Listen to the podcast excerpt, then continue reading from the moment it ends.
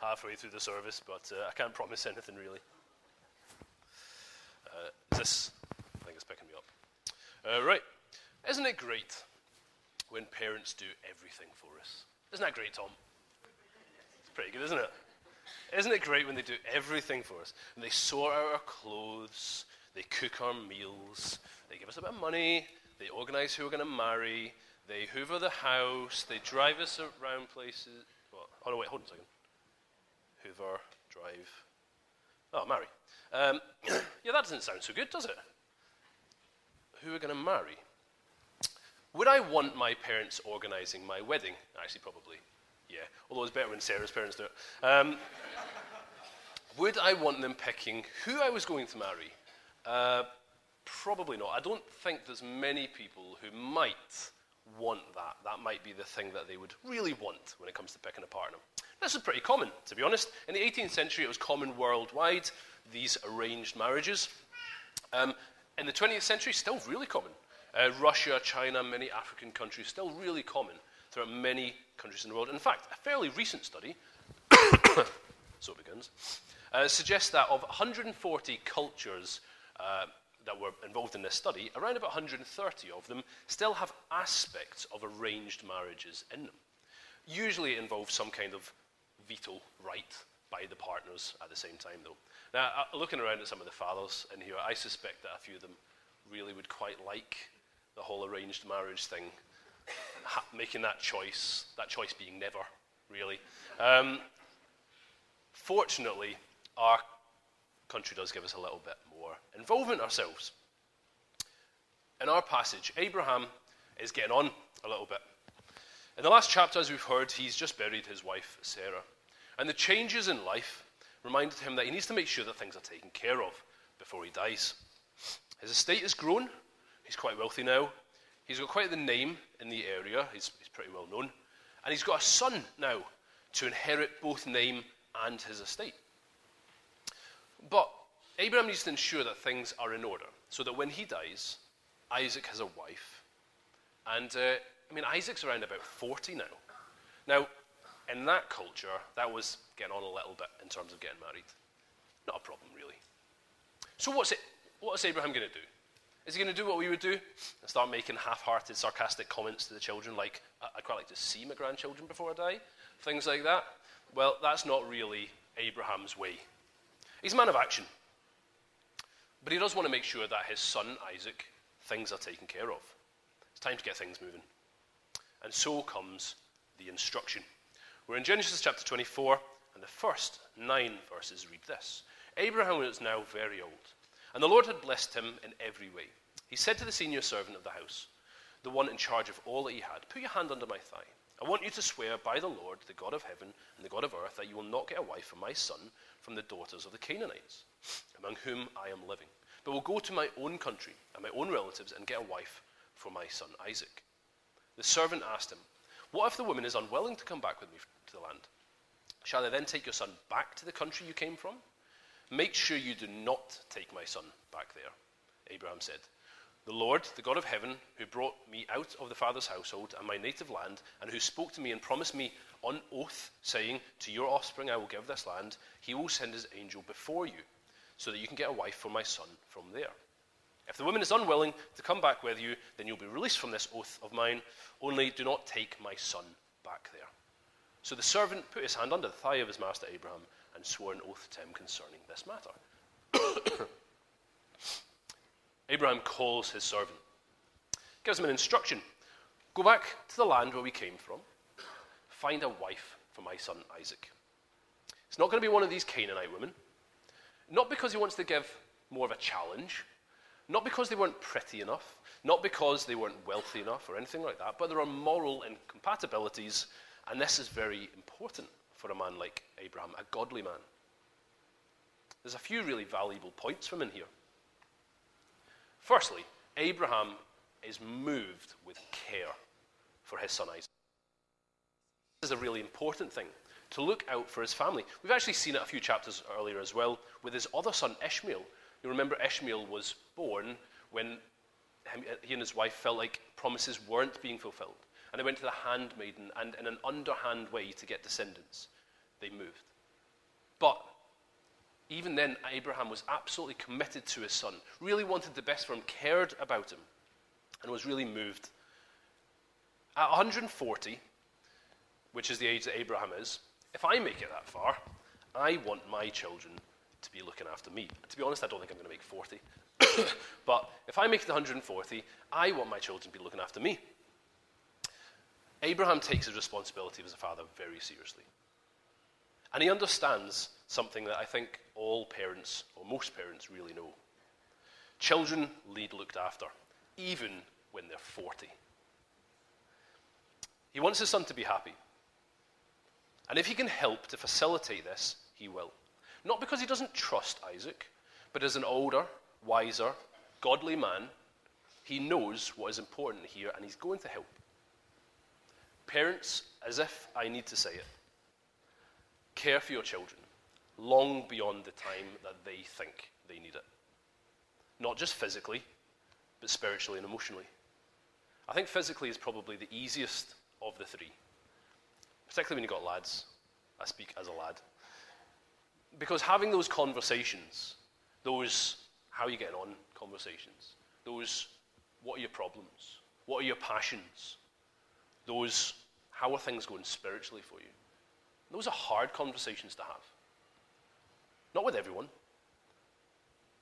But parents, love, care unconditionally for your children. And children, don't make it difficult for them, which is sometimes what we do. Engage in those conversations as well. Give a little bit back. You might get something out of it. The Bible tells us quite clearly. Ephesians 6 says this Fathers, train your children in the instruction of the Lord. Now, it's hard to train somebody if you're not involved. So, fathers, you need to get involved. You need to have those hard conversations. You need to get stuck in. You need to help out physically, emotionally, spiritually. And then in uh, 1 Thessalonians, it says of, uh, well, Paul is speaking, uh, speaking of himself and the disciples, but he says, We prove to be gentle among you as a nursing mother tenderly cares for her own children. Because all parents, not just mothers, but all parents have this responsibility to care, to be devoted, to love unconditionally for as long as is required. Really, our best example is our Father, our Father God, who is the ultimate example of care, the ultimate example of the one who loves us without condition, without end, without limit, deeply, passionately. He loves us, seeks to support us. He wants the best for us. He wants to be there in everything that we can, that, that we're going through. He disciplines us when, when needed, corrects us if it's required, but all to bring us back to the right path. And he never, ever stops loving us. For Abraham and Isaac, it's a very specific need at this point. Abraham was really invested in Isaac finding a wife who was suitable. Abraham knew that the wrong partner for his son would be a real problem. We see this in various other places in Scripture as well. We think about Samson in the Old Testament, that man of God who got involved in a woman who was not of his own same religion. We think about Solomon, similarly, that wisest of man, but started um, being involved and, and uh, being in relationships with people who are not suitable for him. And to both of those people and to others, it had a terrible detrimental effect. And Abraham is really clear in his own mind that if his son Isaac was to take a wife from amongst the Canaanites where they lived, it could be a hazardous, a terrible situation. It could really bring him down because having relationships with people who do not have the same faith, who cannot or will not understand your faith, your spiritual position, can be a very, very difficult thing. And in fact, the Old Testament, they were warned really strongly of this. Sorry, it's a bit squished on my screen. Um, says this in Joshua 23 If you turn away and ally yourselves with the survivors of those nations that remain among you, and if you intermarry with them and associate with them, then you may be sure that the Lord your God will no longer drive out these nations before you. Instead, they will become snares and traps for you. Because actually, and it'd be tempting to say young people, but that's not really true. It's really important if we're thinking about partners, if we're thinking about um, a future husband or a future wife, it's really important that we actually invest our thoughts in the right person. Somebody who's not going to have a detrimental spiritual impact. Now, there are those wonderful stories, we know them, of people, of Christians who have, um, who have got married to non Christians and then their, their spouse has got saved and they've gone on and done great things for God. But sadly, far, far more often, far more regularly, it's the other way around. And it has a detrimental effect on the spiritual life of that Christian. It says in 2 Corinthians chapter 6 do not be unequally yoked with unbelievers. And it is a challenge, and it is hard. But it's really important. And our God, who really wants the best for us, who understands what our nature is like, really wants us to be involved in relationships, not just in marriage, but also uh, commercial relationships and friendships and the such like, in ways which are not going to have negative impacts. And so be careful. Young people, but not just young people, be careful. And look for somebody who is similar spiritually, who longs to serve the Lord in the same way that you do. The best advice that was ever given to me, which I took, was find someone who is holier than you. Find someone who is better than you. Find someone who will bring you up. And so Isaac, well, Abraham understands that this, this is what Isaac needs a wife who will be of benefit to him and not a hindrance. There's a second part to the job that, uh, that is the, the instruction Abraham gives. He says this You must not take him back to the land that I came from. Now, that sounds almost at first glance like he's just trying to make it hard for the servant. An extra little challenge in there as well. Yeah, you need to go and find a wife, but you're not allowed to take Isaac with you. He's not allowed to have an input. It sounds a little bit cruel. But actually, Abraham understands something else here as well. If Isaac was to leave the promised land, so where they're currently living is the land that has been promised to them. And if Isaac was to leave this promised land and go back to the original land that they came from, Haran, way back in Genesis 12, Abraham was called with his family from that land. If he was to go back there, he might be tempted to stay. He might miss out on some of these great promises that has been given to Abraham and to Abraham's descendants because going back out of this land, he might be tempted to stay with his own father, with his clan, and, and with his own relatives. And Abraham's cautious of that. He doesn't want that because there are promises, promises that are for Isaac, promises that God has given, but it is it's reliant on him being in the right place. It's reliant on him being in the promised land. And there's a spiritual aspect to this as well. Because for you and for me, there are great promises for those of us who are in that right relationship with God. Those of us who have accepted Christ, those of us who know God as our Father. He's given us incredible promises about being close to us through our hardest times about being our hope, about being our salvation, about being our rest and our assurance. And whilst God doesn't give conditional promises, He's not that kind of Father. He certainly makes it a lot easier for Him to play them out in our lives when we're in the right place, when we're spiritually, if you like, in the promised land. And that sounds very wishy washy as phraseology goes. But actually, that's the basics. Because what God wants from us is that close relationship. He wants us to be right beside Him, right, right close to Him, so that He knows us and we know Him. And that involves speaking to Him, it involves praying. How do you have a relationship with somebody? How do you get close to somebody and get to know them if you don't speak to them? So it involves prayer. As hard as that is, as hard as it is to make that habitual in our life, and sadly it's often the first thing that goes, it's what God wants from us. It does involve reading His Word and spending time actually meditating and thinking about it so that we can gather an, an understanding of God's will and what He wants from us. It is the basics. But when we're doing this, when we're really investing our time in that kind of relationship with God, we're in the right place. And then God's able to actually give us the blessings that He promises us. And so Isaac is to stay put, he's not to leave. Isaac's not to leave the country. Abraham's too old. Who else is going to go? Who's going to go and find Isaac a wife? And so in steps the servant, this trusted servant Now, we don't know much about him. We never find out his name. We just know that he's the, the head servant of the house. And this is an important mission. The, the hand under the thigh thing, which seems a bit odd, odd to us, and probably not something we're going to start working into our own relationships, I suspect. But it, back then in the culture, it really meant something. It meant that this was an important promise, a treaty. This was something valuable. And he, it's beautiful how seriously the servant takes it. Just like he's done with all of the other things that Abraham has given him, I have no doubt that this was a faithful servant who was trustworthy in everything that Abram had asked him to do. That's how he got to that position in the first place. Who else is going to go? Who, who's, who's important enough? Who's trustworthy enough and faithful enough for this job? Well, it's got to be this man. Or that we could have that relationship and that reputation with the people that we work amongst, our bosses. I need something important done. I'm going to pick Rob. That doesn't happen very often.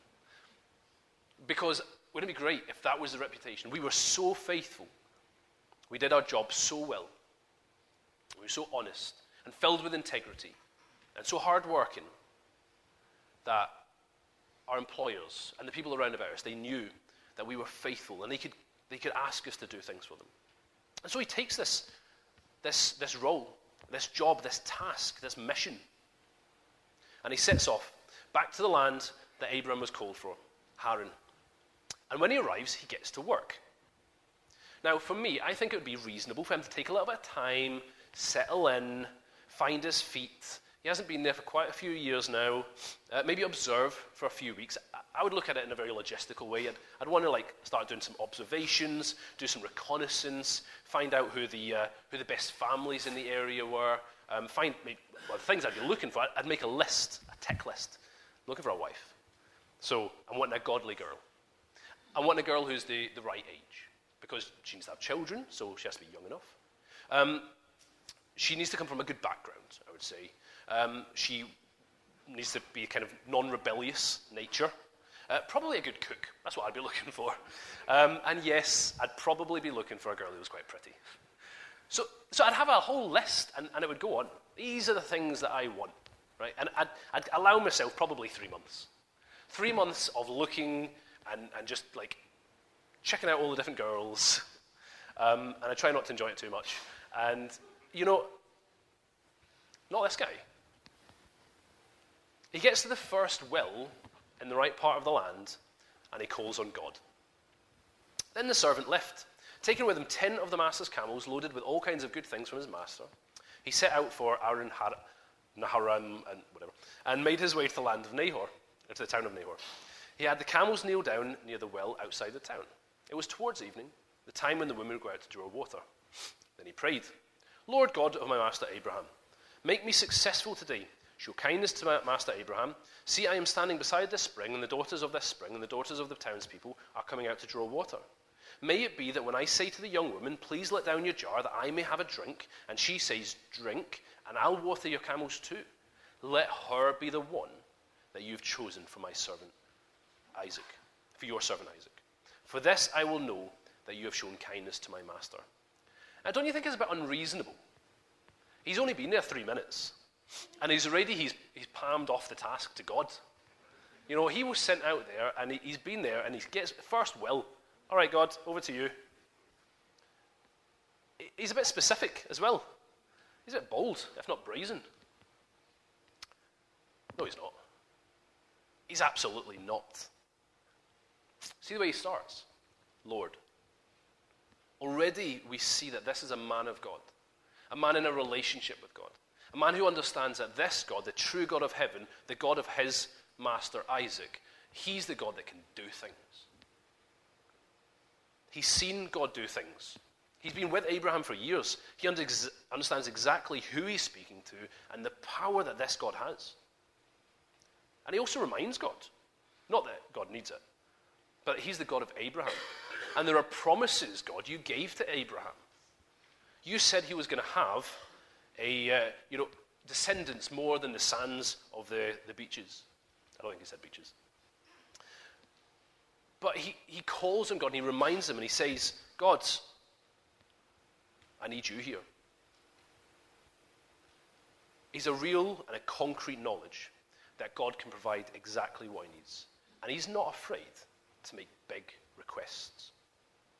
Now, considering that that's the same God that we have today, the same one we've been worshipping this morning, the same one we've been praying to this morning, why are we so worried about making big requests to this same God? Why are we worried about asking God for amazing things? Do we worry that He doesn't care? Well, I think He's already shown us that He cares. Do we think that He's not powerful enough? Well, we're going to see that He's got plenty of power. Do we think that we are unworthy of, of the requests and that God wouldn't listen to us? Well, we are unworthy, but God listens to us anyway. Jeremiah 33 says this Call to me, and I will answer you and tell you great and unsearchable things that you do not know.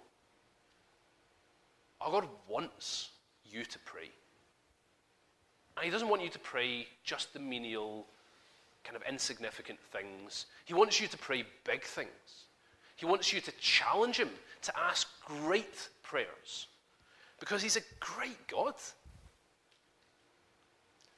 And so, we've already heard the prayer the requests, how specific he was, this servant. Before he had finished praying, Rebecca came out with her jar on her shoulder.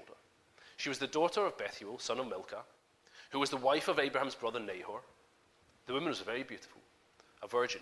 No man had ever slept with her. She went down to the spring, filled her jar, and came up again. The servant hurried to meet her and said, Please give me a little water from your jar. Drink, my lord, she said, and quickly lowered the jar to her hand and gave him a drink. After she had given him a drink, she said, I'll draw water for your camels too, until they've had enough to drink. So she quickly emptied her jar into the trough, ran back to the well to draw more water, and drew enough for all his camels. Without saying a word, the man watched her closely to learn whether or not the Lord had made his journey successful. When the camels had finished drinking, the man took out a gold nose ring, weighing a beka, and two gold bracelets weighing ten shekels, and he asked, Whose daughter are you? Please tell me, is there room in your father's house for us to spend the night? She answered him, I am the daughter of Bethuel, the son of Milcah, born to Nahor. And she said, We have plenty of straw and fodder, as well as room for you to spend the night. You know what I like about this? Before he had even finished praying, she makes an appearance. You know that means before he had even started praying, she was already on the way. Because God had already sent her. God had already dealt with this whole situation. He already had the girl picked out. He already knew what the servant was going to ask, and he had already got the ball rolling. It was God's plan all along. He just wanted the faithful servant to pray it. And when he did, God answered it. Now, we need to remember at the same time that God, in his wisdom, knows when our prayers are not the right thing. And, and therefore, some of our prayers are answered no, or not yet. That absolutely does not mean that God's lost his power, nor his desire or his will to help. But sometimes we just need to remember that he knows better. And that's the hardest times to accept. And so in steps Rebecca to the story. I like Rebecca. Not because she's beautiful, because she's a pure person, the good character. And look how kind she is. I don't think that God planted the words in her mouth about the camels and the water. God knew how she would react in the situation. She was generous with her time. She knew need when she saw it, and she wanted to help anybody wherever she could. A drink? Of course. But let me see to your thirsty animals as well. This was the kind of person that the servant was looking for for Isaac, a man who he himself had grown up with and therefore loved. He wanted him to have a wife, a woman who would care, who would see need, who would try to work into that situation, who would be passionate, who would give of herself, who would be kind to strangers and to animals. And if she's going to be kind to strangers and animals, how much kinder is she going to be to a man who she loves? She was just the right person. By the end of this story, we find out that Isaac loves her. God's already been in the situation. she would quickly prove to be the partner that she needed to be, the wife that Isaac needed. She wasn't going to be flawless. She was going to make a few mistakes over the next couple of years. Tune in next week. But she was a godly woman, utterly committed to her family. And she was the wife that Isaac needed and the one that God had prepared for him already. So if you're thinking about marrying, whether you're boy, girl, whatever, aim to be like Rebecca pure, kind, generous with your time, hospitable. And look for this in a partner too. It's actually far more important than the looks. I mean, if you can get both, brilliant. God has the power to do great things. Sorry, I missed that bit. Things beyond our requests. Things better than we expected or asked. So don't stop praying. Like I say, I know it's hard. It takes habitual behavior. And that's some of the hardest thing to get into when it's good stuff. It's often the first thing to go when a life gets busy. But don't stop praying. Paul says in 1 Thessalonians 5 pray without ceasing. If you have need in your life, if there's something that you're passionate about, if there's something that you really are worried about, someone that you're worried about, pray. Don't stop praying. Maybe God will say no.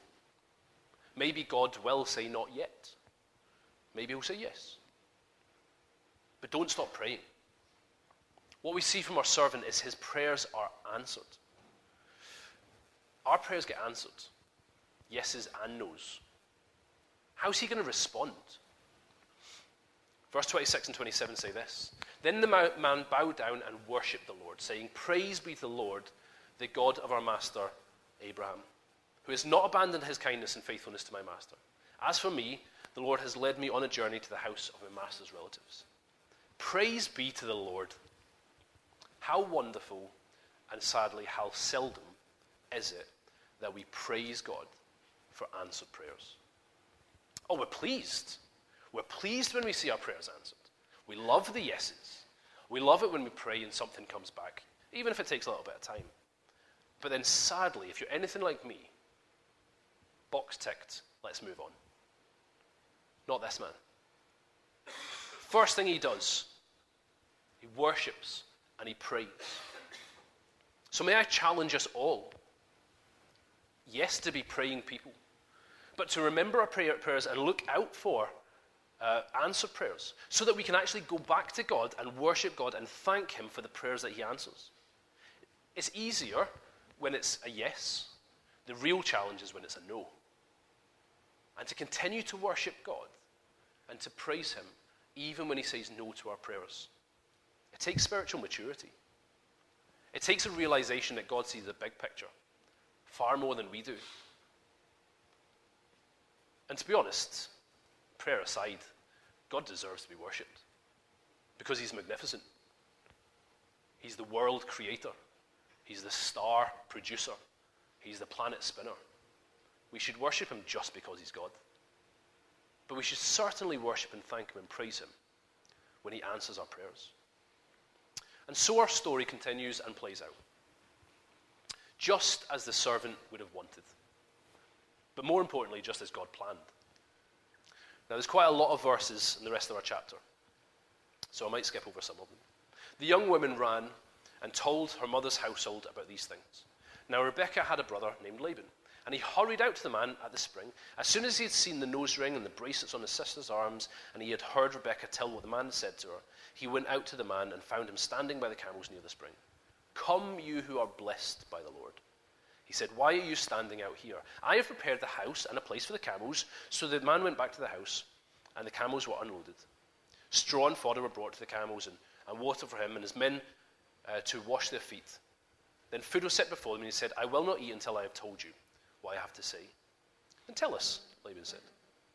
So he said, I am Abraham's servant. The Lord has blessed my master abundantly, and he's become wealthy. He's given him uh, sheep and cattle, silver and gold, male and female servants, and camels and donkeys. My master's wife, Sarah, has borne him a, child, a son in her old age, and he's given him everything he owns. My master made me swear an oath and said, You must not get a wife for my son from the daughters of the Canaanites, in whose land I live. But go to my father's family and go to my own pl- clan and get uh, a wife for my son. Then I asked my master, What if this woman will not come back with me? He replied, The Lord before whom I walk faithfully will send his angel with you and make your journey a success, so that you can get a wife for my son from my own clan and from my father's family. You will be released from my oath if, when you go to the, the clan, I love the fact that they call them clans. It's brilliant. I love it. They refuse to give her to you. Then you will be released from my oath. I think we're over here. Then I came to the spring today. I said, Lord God of my master Abraham, if you will, please grant success to the journey on which I have come. See, I am standing beside this spring. If a young woman comes out to draw water, and I say to her, Please let me drink a little water from your jar, and if she says to me, Drink, and I'll draw water for your camels too, let her be the one the Lord has chosen for my master's son. Before I finish praying in my heart, Rebekah came out with a jar on her shoulder. She went down to the spring and drew water and said, Please give me a drink. I asked her, Whose daughter are you? Oh, sorry. Uh, she quickly lowered her jar from her shoulder and said, Drink, and I'll water your camels too. So I drank, and she watered the camels also. I asked her, Whose daughter are you? She said, The daughter of Bethuel, son of Nahor, whom Milcah bore to him. Then I put a ring on her nose and the bracelets on her arms, and I bowed down and worshipped the Lord. I praised the Lord, the God of my master Abraham, who has led me on the right road to get the, do- the granddaughter of my master's brother for his son. You'll have noticed that I'm slightly out of sync here. Uh, with my son. Uh, then I put the, the ring on her nose and bracelets on her arm, and I bowed down and worshipped the Lord. Here is Rebecca, they said. Take her and go, and let her, and let her become the wife of your master's son, as the Lord has directed. When Abraham's servant heard what they said, he bowed down to the ground before the Lord. Then the servant brought out gold and silver jewelry and uh, articles of clothing and gave them to Rebekah. He also gave costly gifts to her brother and her mother, and he said to the men who were with him, uh, Ate and drank and spent the night there. When they got up the next morning, he said, Send me on my way to my master. But her brother, uh, but her brother and mother replied, Let the young woman remain with us ten days or so, then you may go. But he said to them, Do not detain me. Now that the Lord has granted success to my journey, send me on my way so that I may go to my master. Then they said, Let's call the young woman and ask her about it. So they called Rebekah and asked her, Will you go with this man? I will go, she said. So they sent their, their sister Rebekah on her way, along with her nurse and Abraham's servant and his men. And they blessed Rebekah and said to her, Our sister, uh, may you increase to thousands upon thousands. May your offspring possess the cities of your enemies. Then Rebekah and her attendants got ready and mounted the camels and went back with the man. So the servant took Rebekah and left. Now Isaac had come from Beer Lahai and he was living in the Negev. He went out to the field one evening to meditate, and as he looked up, he saw the camels approaching. Rebekah also looked up and saw Isaac. She got down from her camel and asked the servant, Who is that man in the field coming to meet us? He is my master, the servant answered. So she took her veil and covered herself. Then the servant told Isaac all he had done. Isaac brought her into the tent of his mother Sarah, and he married Rebekah, and she became his wife, and he loved her. And Isaac was comforted after his mother's death. Such is the clarity in the actions of God and his provision that the family, the family of Rebekah, hearing of what's happened, hearing the account from this servant of what's happened, they are utterly convinced. They know exactly that this is from God. It's not difficult for them to say yes. It's not difficult for them to say Rebecca should go. But I do like that in the closing moments of our account, the choice is finally given to Rebekah. According to her customs, and I, I believe with her own consent, she was to go with the, cons- the servant to meet her husband. But she was asked if she would go. What a daunting moment. To leave the security of the family home to be married to an unknown man, the son of a mighty man, a man of God. And I believe that we learn something about Rebecca in this situation, in her decision. She was convinced that this was the right thing. Not because her brothers were convinced, not because her family was convinced, not because they persuaded her, but from God. I believe that she was a, woman who understood the mind of God in this matter, who believed that all of these occurrences, all this situation, it was ordained from on high. And therefore she would obey. She would obey the living God. She would leave. And that's all that she needed. All that she needed was to know that this was God. And these were the words of God. And this is what God wanted from her. And therefore she would obey. No matter how hard it was, no matter how difficult the choice, no matter how daunting the prospect, that was from God. And so for me, and I wonder for you, when you feel God speaking into your heart, and you feel like something is from God, or somebody asks you for something, you think that, that sounds like just the kind of thing God would want me to do. Something God would want me to be involved in. How quick are we to obey? Even when it's daunting, even when it's challenging, even when it's really outside of our comfort zone. How quick are you and I to obey? For Rebecca, it wasn't even a second thought. So she left. And they make their way to meet Isaac. And so, as our story comes to a close, we see a woman of respect, faithfulness, meeting a man who is utterly convinced by the same situation. We need to remember, at the same time that Isaac, this woman is just, just arrives. He doesn't know her. He doesn't know the family background. He hears the story, hears the account, and as the servant relays the account of what has happened, how God has worked in this situation, Isaac, just like Rebecca, knows, well, this is of God. And so it's so easy for him. In spite of not knowing the woman, he takes this, this woman, this Rebecca, and he takes her to be his wife. She's going to become the mother of a great nation, descendants beyond the stars. She's going to take the position of power in the family. as indicated by the mother's tent at the end. And she's going to be a comfort for Isaac, who's still bereaved, who's still sorrowing after the loss of his own mother. And she's going to be a comfort. It's a really beautiful story. It's a romance. It's um, filled with characters who are marked for me by one main characteristic faithfulness. Abraham, what a faithful man. He knew that he needed to be faithful to his family. He needed to be faithful to his God. He needed to be faithful to his son. A faithful servant who would go above and beyond to do the wishes of his, his, his master, but the wishes of his God. A faithful wife who was pure, who was kind, who was loving, who understood her, her place in, in God's picture, who was obedient to the movement of God in her life, and faithful Isaac, who also understood that this was all from God. But the biggest character in terms of faithfulness is the God. Because without the God, none of this would have happened. It would have been an unfulfilled story. It would have been mistakes made. But praise God, He's a faithful God. Hearing our prayers, knowing what is best for us, loving us unconditionally. And when we're in the right place, when we're close to Him, when we're taking our problems to Him, our faithful God will continue to be faithful.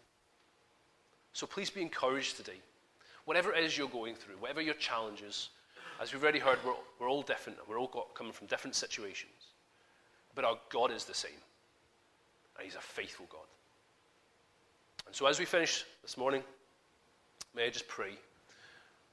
And maybe we just be challenged by the words of God and the words of Spirit as we just consider this story and these characters but really consider the God who's at the heart of the whole thing. Let's pray. Father, I thank you. I thank you that you are a faithful God. Beyond anything else, you are faithful. And you will love us unconditionally, regardless of our mistakes. And that is incredible. So, Father, help us just to be challenged by the account. Help us to be moved by your Spirit. Help us to stay close to you. Help us to be faithful people, to be faithful friends, to be faithful spouses, faithful fathers and mothers, faithful children. Father, help us just to be challenged, to be the best that we can be, to be as like your Son, our Lord Jesus Christ, as we can. So I thank you this morning. Bless us. Bless us as we finish in part. Bless us as we continue to worship you just now. And uh, again, I just thank you for your faithfulness to us. In Christ's name.